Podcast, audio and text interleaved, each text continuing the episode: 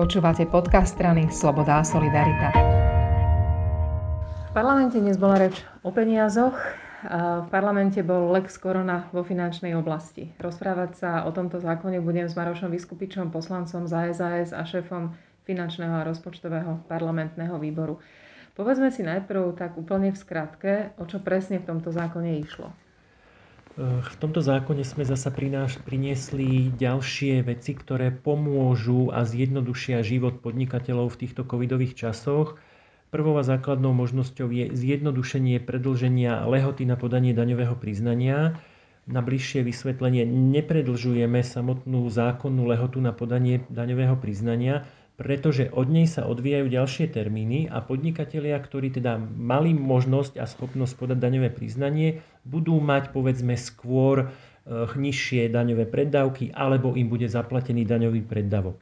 Čiže nemenili sme termín, ale dali sme všetkým daňovníkom, ktorí potrebujú si presunúť eh, svoj, svoj, svoje daňové priznanie, sme im dali možnosť, aby to urobili najjednoduchším možným spôsobom a to je písomným, respektíve mailovým oznámením daňovému úradu o tom, že si posúvajú svoje daňové priznanie na 36. Ďalšia oblasť bolo predlženie lehoty na uplatňovanie nulovej sadzby DPH pri respirátoroch FFP2, FFP3. Posunulo sa to o ďalšie dva mesiace.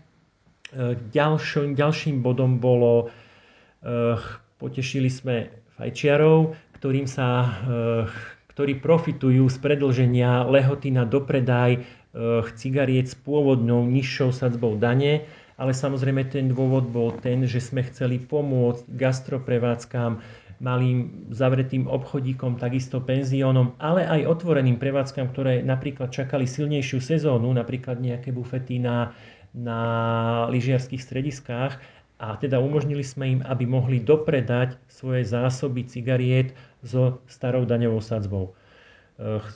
Takisto, takisto sme vlastne ešte pozmeňovacím návrhom predlžili aj možnosť dopredaja bezdymových tabakových výrobkov. S ďalším bodom, ktoré, ktoré, ktoré obsahuje tento zákon, bolo vlastne predlženie lehoty na predloženie vyučtovania použitia fondu prevádzky, údržby a oprav a vlastne úhrad za vlastníctvo bytov a, a nebytových priestorov až do 31.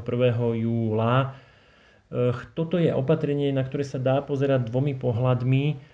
Samozrejme, v tom prvom kroku to zjednodušuje situáciu týchto vlastníkov bytových spoločenstiev, ktorí teda budú mať viac času na samotné vyučtovanie Zároveň ešte sme tam priniesli možnosť uskutočnenia domových schôdzí alebo bytových schôdzí elektronickým spôsobom, takže aj, aj ten, táto vec, ktorá teda je potrebná k vyučtovaniu, môže, môže prebehnúť a teda takto, takto sa to vlastne posúva ďalej. Ale tá druhá vec je, že e, je to nazvime to, že možno trošku kontroverzné opatrenie, pretože bežný, bežný človek, ktorý čakal na to vyučtovanie a práve ten možno malý, ale, ale predsa len preplatok vlastne je potrebný v tom rodinnom rozpočte a takto sa ku svojim, ku svojim peniazom dostane neskôr. Aj preto som e, pri tomto bode vystúpil v rozprave a poprosil tieto e, spoločnosti, aby nevyužívali túto možnosť, e,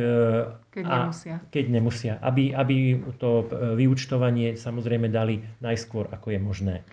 Takýto prístup, že viacero menších opatrení v jednom zákone už sa vlastne uplatňuje x krát. Viacejkrát to už takto bolo, že to sú z praxe pozbierané podnety, ktoré pomáhajú riešiť situáciu možno v menšom, možno iba niekoľkým podnikateľom, ale ako málo, málo, málo nazbiera sa a bude to robiť veľký rozdiel, je tak?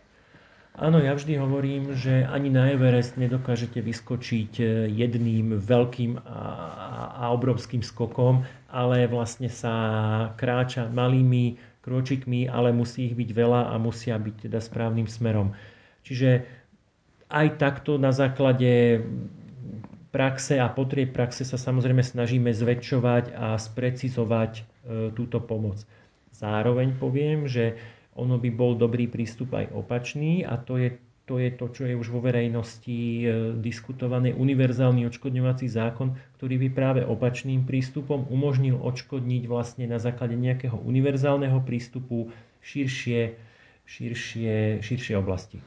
Vieme, že ten je v štádiu diskusí o ňom a snáď sa ho jedného dňa dočkáme. Poďme sa ešte vrátiť týmto menším úpravám. Je tak, že o ne vlastne naozaj žiadajú tí ľudia z praxe. Ty si ako šéf finančného výboru asi adresátom aj viacerých takých mailov, kde sú aj podnety a kde ľudia píšu svoje vlastné skúsenosti, príbehy, ako im dáva korona na zadok a asi chcú od teba, aby si to tiež riešil.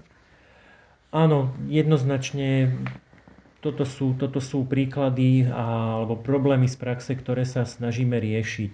Možno by som ešte spomenul ďalšie veci, ktoré sme ešte pozmeňovákmi dostali do tohto zákona a to je takisto riešenie problému z praxe, kde bežné výdavky, ale aj e, kapitálové výdavky vlastne z dôvodu korony nebolo možné vyčerpať a použiť a preto vlastne prinášame aj tu na predlženie možností použitia. Pri, kap, pri kapitálových výdavkoch eh, vlastne tie prostriedky, ktoré mali byť využité alebo teda, ktoré boli z roku 2018 a 2019, bude možné ich využiť, ergo dostavať tú investíciu, ktorá sa za tieto peniaze robí až do konca roka 2022 a Takisto, čo sa týka bežných výdavkov, ktoré teda boli z rozpočtu predchádzajúceho roka, samozrejme okrem miest, platov, služobných príjmov a takýchto špecifických oblastí, eh, ktoré a teda boli poskytnuté, bude možné ich eh, vyčerpať eh, až do konca tohto roka. Posuny týchto termínov, ja za nimi tuším trochu aj komplikácie potom vo verejných financiách. Nebude to tak, že to, že teraz sa to niečo posunie o 3 mesiace, niečo o 6, niečo o 5, trochu zatočí s tými príjmami štátu, s ktorými on pravdepodobne aj ráta? Kríza nám samozrejme pripravuje ťažké časy. Pripravuje ťažké časy ľuďom, ale pripravuje ťažké časy aj štátu. Ale práve všetkými týmito posunmi termínov e, sa snažíme zjednodušiť situáciu ľuďom, aby ich situácia bola jednoduchšia, aby oni dokázali lepšie krízu zvládať a my ako štát sme povinní, aby sme zvládli aj túto komplikovanejšiu situáciu, stiahli čo najviac problémov na seba a naopak čo najviac umožnili a zjednodušili život pre ľudí. Ďakujem veľmi pekne. Ďakujem.